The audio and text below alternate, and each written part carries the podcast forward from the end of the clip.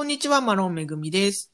こんにちは、松本律子です。はい、えー今週起きたハワイのニュースを5つダイジェストでお届けするハワイウィークリーニュース。えーうん情報元はハワイのニュースチャンネルや新聞を参考にしています。えーちなみにこちらの録音はハワイ時間の11月27日金曜日の夕方5時過ぎに行っているんですけれども、はい今日はね、あのーえーなんだ、アメリカで 1, 一年で一番大きな、えー大セールが行われるブラックフライデーという日でしてね。はい。で、昨日はあの、サンクスギビングで、いわゆる感謝祭って呼ばれる、あの、一番大きなホリデーの一つはい。があったわけなんですけれども、うん。悦子さん、あの、ブラックフライデーなんかお買い物しました？いいえ。いいえ、私きっぱり。買い物、うん、買い物してなくて。でもね、あの、うちの子供は、あの、息子はいつも、あの、行きつけっていうか、よく行くお店、うん。お洋服屋さんのセールがあるっていうので、ちょっと出かけてたりとか、うんうんうんあと、娘はもうひたすらオンラインで、ブブラックフライデーのセールをね、しこたま買っているっぽいです。ねえ、なんか今年はうん。あの、やっぱりね、その感染拡大を、えー懸念して、まあ、実店舗にね、行かない人も増えてるでしょうし、お店側もね、そういった対策をしているところが多いので、あのー特に大大型量販店とかブランドさんとかはね、あのーオンラインでのショッピングの方に移行したところが多かったようなんですけれども、そうですね。ね、そんなニュースがまず1個目。はい。はい。この流れで1個目のニュース、1つ目のニュース参りますね。行きましょはい。コロナ禍でもブラックフライデーは好調。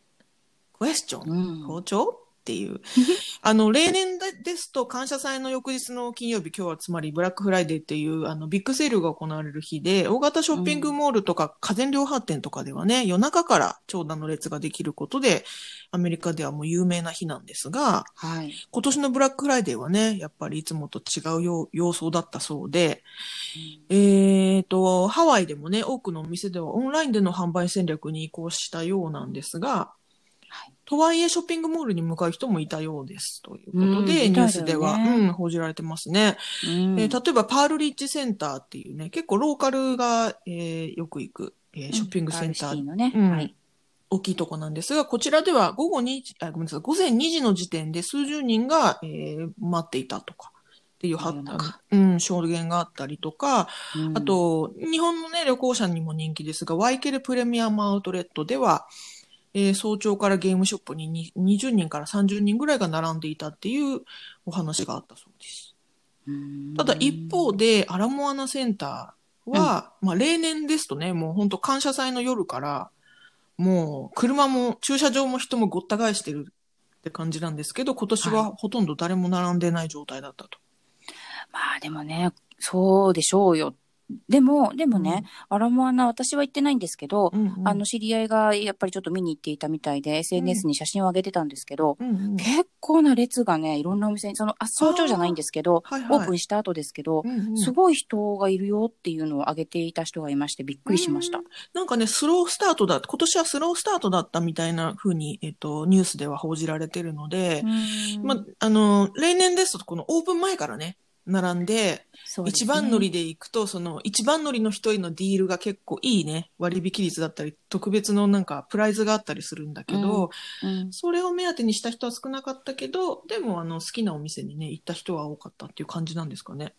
多分ね、で、私自分が行ってないからあれですけど、やっぱりそのお店に入れる人数が限られてるじゃないですか。今、はいあの50%以下っていうキャパシティのね。はい、で、入場制限を多分してる、入店制限か、うんしてるはずなので、もしかしたらそれもあるので、いつもよりもれ列が長く見えたのかなっていうのは、うん、思います。なかなか入れないからね、中に。うんうんうんっていうのと、あとまあスロースタートっていうのは多分本当にあの言った通りで、いつもだったらもう朝6時までだと50%オフで、7時になると40%オフでってこう時間によって割引率変えていくのを多分いろんな意味でばらけたんでしょうね、今年は。ああ、そうですね。あんまり集中しないように。うんうんだからそういういろんなまあお店の方もか苦肉の策をいろいろ練って買う方もうんまあそれに合わせて、でもやっぱり買い物は行きたいっていうね、こうせめぎ合いの中で、ね、みんないいお買い物できてればいいんだけど。本当ですね。その、キャパシティが、あの、50%まで、要要は通常の半分、まあ、特にね、ブラックフライデーの日なんて、キャパシティ100%を超えてたでしょうからね。以上 それと比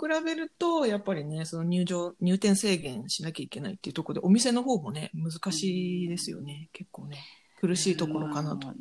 ね、だって年で一番大きなバーゲンですからね、うん。もう皆さんのご想像をするよりももっとうん。えらいことになってるはずなので、そうねただなんかね。私、これ、あの、ニュースで報じられてないんでわからないんだけど、うん。思うにその、なんでしょう、家電量販店とか、あとうん、ブランドショップ、洋服のブランドショップとかね、そういうところはオンラインに移行して、あの、オンラインで売り上げ上げてるなんていう話も結構聞くんですけど、うん。でも、ショッピングモールはオンラインでやりようがないじゃないですか。うん。ショッピングモールそのものはモール自体ね。そううんうんうん。ってなると、ショッピングモールの運営ってすごくき厳しいんじゃないかなって思っちゃいました。うん、だからやっぱりショッピングモール自体はね朝からそれこそそのアラモアナとかは、もうすっごいあの SNS とか出してましたよ。ここもやってるよあそこもやってるよみたいな。だかららモールとしてはね実店舗に来てもらってなんぼでしょうから、うん、それはすごく頑張りつつでも警戒しつつみたいな。ね。すごいね。大変ですね今年は。本当に。うん、本当にね、なんか難しいなって思っちゃいましたね。ね、でもねもうあの結構そういうところのツリーとかクリスマスデコレーションとかは例年通りやってるところが多くって、あのそれはねやっぱりちょっと見るとほっとするというか気分が、ううんんちょっとウキウキしますね。そうですね。うんあの、例年ですとこのね、あの、サンクスギビング、ブラックフライデーの連休が終わると、もう一気にクリスマスムードが高まって、これからね、年末にかけてずっとクリスマスっていう感じになっていくんですけどね。うんはいねホリデーは始まってるんだけどなんかねまあ本当に今年は特別ですねいろんな意味で。本当ですね。はい。ということで、これが一つ目のニュースでした。はいでは、二つ目のニュース参ります。うんはい。ハワイの失業率は14.3%で、えー全米1位ということが発表されました。あれ1位になっちゃったんだっけ？うん、そうみたいですね。ハワイ州の10月の失業率がアメリカ全体で最も高い14.3%に上るということが発表されまして、これがあの、まあ、アメリカ1位なんですって。で、1位っていうか、ワースト1っていうのかな。あそうなんだね、うん2位かと思ってましたちなみにね、何かで見て2番目がネバダ州とニューヨーク州が同同率で、同列で12%。うんうんうんえー、ということなんです。で、ちなみにね、その10月が、えっ、と、アメリカで一番、一番っていうか、ワースト1で14.3%はい。パーセントなんですけれども、うん。これはね、9月よりは若干良くて、9月の失業率は15%だったということで、まあ、若干回復はしてるんですが、まだまだ高いよっていう。うん、ちなみにね、そのアメリカ全体の失業率ってのは6.9%なので、もう倍以上がうん、やっぱりね、うん。うんもう本当に、ま、毎回のように言ってますけどやっぱりこう旅行業観光業がメインのうん。州なので、それがうまくいかない状況うん。に一番弱いのはこういうこういうとこなんでしょうね。ねえ、だから、あの、2番目のネバダ州とニューヨーク州も、あの、まあ、いろんな要因あるにしても、やっぱりどちらの州も観光業がすごく盛んな州じゃないですか。ネバダはね、うん。ラスベガスがありますし、ニューヨーク州はね、もちろんマンハッタン、ニューヨークうんってとこなので、やっぱりね、観光業が盛んなところっていうのは、やっぱり軒並み影響を受けてるんだなっていうふうには思いますよね。いや本当にね地場産業とかがあるところとは違うからね。うん、ちなみに、ね、島別の失業率っていうのも出てまして、うんえっ、と、今言ったその14.3%の失業率というのは、その、しハワイ州全体の数字ですね。はいで島別だと結構差がありまして、うんうんうん一番ひどいのがマウイし、マウイ郡って言って、マウイ島と、えっ、と、ラナイ島はいが含まれるんですけど、こちらが22.5%。うん厳しい。厳しいですね。で次がカウアイ島で19.8%。はいえーその次がハワイ島、オアフ島って続くんですけれども、うんハワイ島が13.5%、オアフ島が12.3%の失業率ということで。ねやっぱりオアフ島はまだ、ね、前に比べたらだいぶ。うまだね、んギリギリね。うんちなみにですが、昨年10月、だから同月、昨年対比はいですと2.7%なんですって。去去年でしょ？去年10月うん2.7%しすごい好調だったはず。うん。ねえ、コロナのせいでいろいろ。本ん。当に。長い。長いですね。はい。まあ徐々にその観光業をね、再開していってるとはいえ、うんうんでもやっぱりホテル空いてるんですけど空いてるんですけど、やっぱりそのオキュパンシーがねうん。もうとにかく稼働率が低いっていうのはやっぱり言われてますし、うん。うーん、人もね、確かに来てるんですよ。来てるんですけど、まあ、いつものね、年とは全然動きが違うので。うん。ね。ですから、そのうん、営業再開したといえど、従業員全員を呼び戻すというところにはまだ至ってないってことですもんね。はい。だからまだ、うん、出動中っていう人はやっぱり人数的には多いですよねう。ん。というニュースでした。これが二つ目。えーではうん次三つ目のニュースいきます。はい。えー陰性証明書がない人への新たなルールを、えー市長が提案しました。あ提案しましたじゃないですね。提案する予定だという発表がありました。えー PCR 検査の陰性証明書を提示することで14日間の自己隔離が免除になるという、えー事前テストプログラムを実施中のハワイ州なんですけれども、うん。で陰性証明書がない人は、たとえその後にけ検査結果が出て陰性証明書が手に入ったとしても、14日間の自己隔離が必要になりますよという、まあ旅行者にとっては厳しいルールが課せられているわけなんですけれども、はい。これを緩和するという提案をホノルル市長のカーク・コールドウェル市長が、えー知事に提案するという発表がありました。まあ今から提案しますよということなので、ねまだ決定じゃないってことですね。はい。で、その提案書に書かれている内容としましては、えー陰性証明を持たない渡航者は、まずホノルル空港に到着した直後に1回目の PCR て検査を受けると。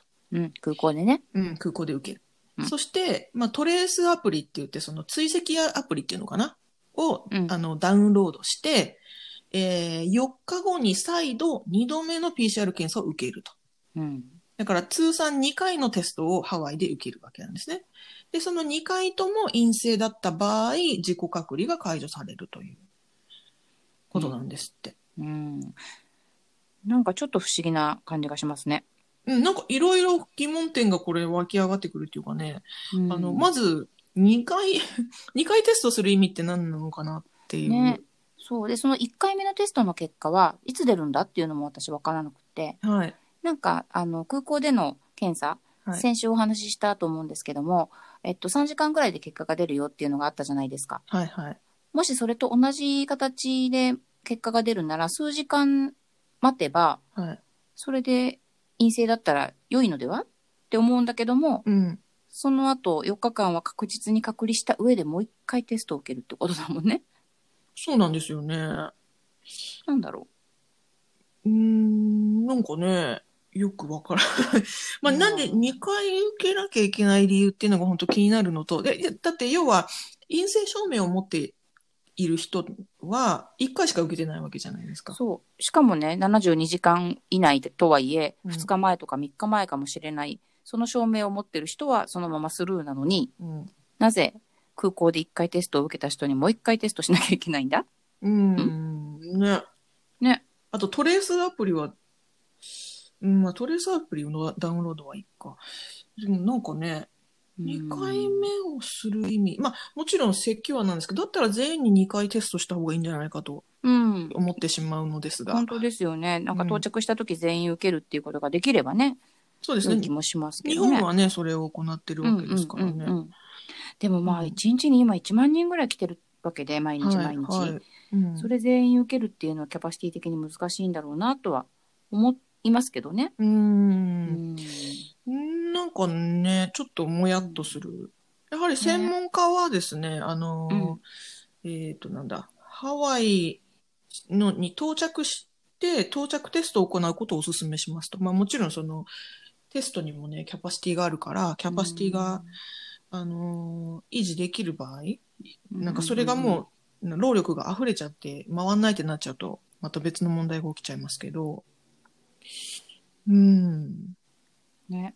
まあ、ね、決定するときにはまたちょっとその中身が変わっているかもしれませんし、私たちではわからないですけど、うんまあそういう予定ってことだもんね、今、市長はね。。うんですから、まあ、もしその、この案が、えー実行されるのであれば、現在ね、その陰性証明が間に合わなくて、もうその渡航前に間に合わなくて入手できな、入手できなかったっていう人でも、最短で4日後には、えっ、と、なんだ、解放されるっていうのかな。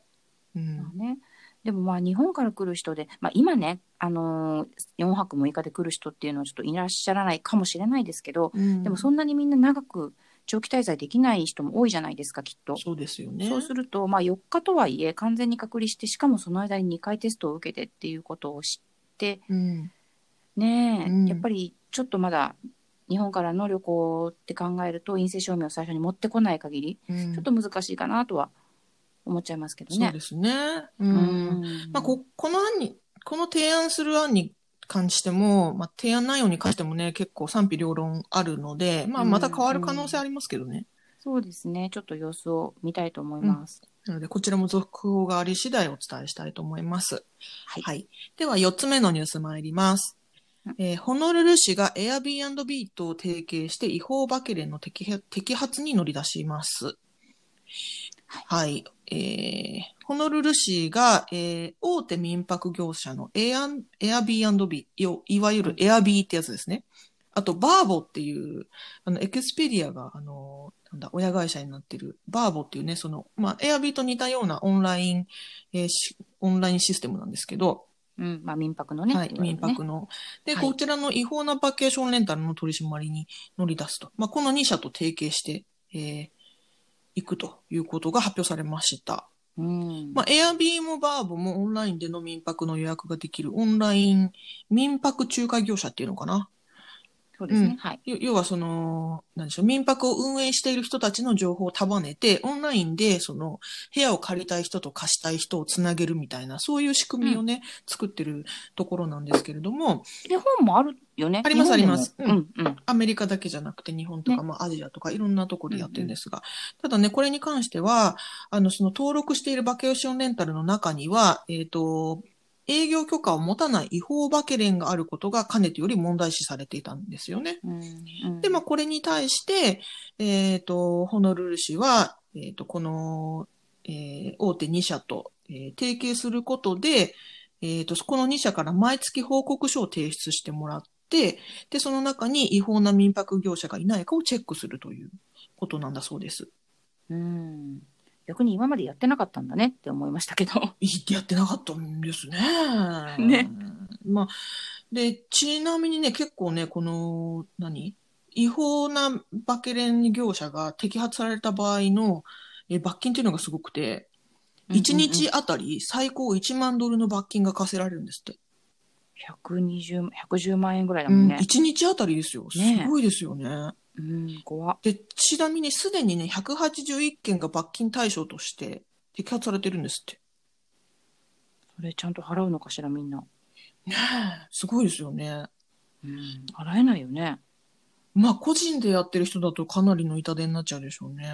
うんまあでもね、前々からその違法なバケレンというか、まあそのエアビエアビーとかじゃなくっても、うんあの個人的にやってるところとかでいろ違法なところがあるよっていうのは問題になってましたからうね。んそうそう。で、この、まあ、今回、その、提携して取り締まりを強化しますよっていうのは、もちろん、その、これからね、かいあの、観光が再開していくにあたって、うんまあ、それに先駆けて、えっと、こういった取り締まりをしましょうっていうことみたいですけれどもね。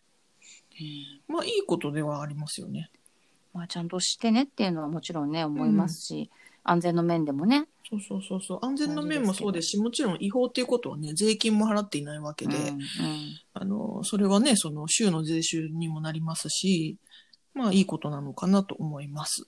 はい。ということでした。ちなみにね、えっ、と、10月、今年10月のオアフ島のバケレン稼働率は27%だったそうです。4分の1か。うんうんなるほどね。まあでもそんなに動いてんのか、逆に。そうなんです。私も、あの、まあ、もちろんね、少ないけど、でも10月ってまだ、あれじゃないですか、あのーうん事前テストプログラムがね、えっ、と、開催され、半分ぐらい開催される前だった。そうですね。だから、もしかすると、まあ、もちろん後半は開発さあの再開されてるし、前半はうんそういうわけでホテルとかが逆にあんまり空いてなかったから、うん、で、まあも、まあ、うがった考えだけど、まあちょっと管理とか、うんあの、ホテルだとされちゃうけど、バケレンなら大丈夫じゃないっていうのも、うんもしかしたらあって14日間の隔離がね、うん逃れられるんじゃないかっていうので、もしかして使う人もいたのかななんて、うん。ちょっとうがった考えを持っちゃったりもしますが。まあ、あるかもしれないですね。うん、うんどうなんだろうね。まあでもね、あの、真面目にやってる人が真面目に頑張れるようにうんなっててほしいですよね、すべてにおいて。そうですね。だからまあ、今回はそういった意味で、その、要は違法業者だけを取り締まるということですけど、でもこうリストがね、提出されて、えっ、と、ちゃんとしたアプローバルが思っているところだけが、えー馬券連を営業できるというふうになれば、いろんな意味でね、あの、正しい、例えばさ先ほど言ったような、その、えーコロナウイルスのね、感染拡大を防ぐためのリストリクションにちゃんと従ってるかどうかとかね、そういったことにも意識が向いていくかもしれないので、いいことだなと思います。そうですね。うんはい。では、5つ目のニュース参ります。はいえーハワイでのマスク着用率、着用率は高水準だということで発表がありました。うんえーハワイ州保健局が11月15日の週から調査したデータによりますと、ハワイ州でのマスク着用着用率がだいぶ高水準であるということが分かったそうです。うんえーこれがですね、州全体の約85%の人が公共の場でマスクを正しく着用していると。正しくね。うん。ちなみに一部の 6%, 6の人のの人はママスクを着用していますが、正しく着用していない。正しくして、鼻とか出てるってことでしょ？うん、多分そうだと思う。顎につけてるとか。あ、うんうん。意味ないから。うんうん。そして9%は、えーマスクを全く着用していないと。ね。うん。9%もいるんだよ。ダメだよ。ちなみにね、オアフ島では、先ほど言ったのは州全体ですね。ハワイ州全体なんですが、オアフ島ではマスクの着用率約83%。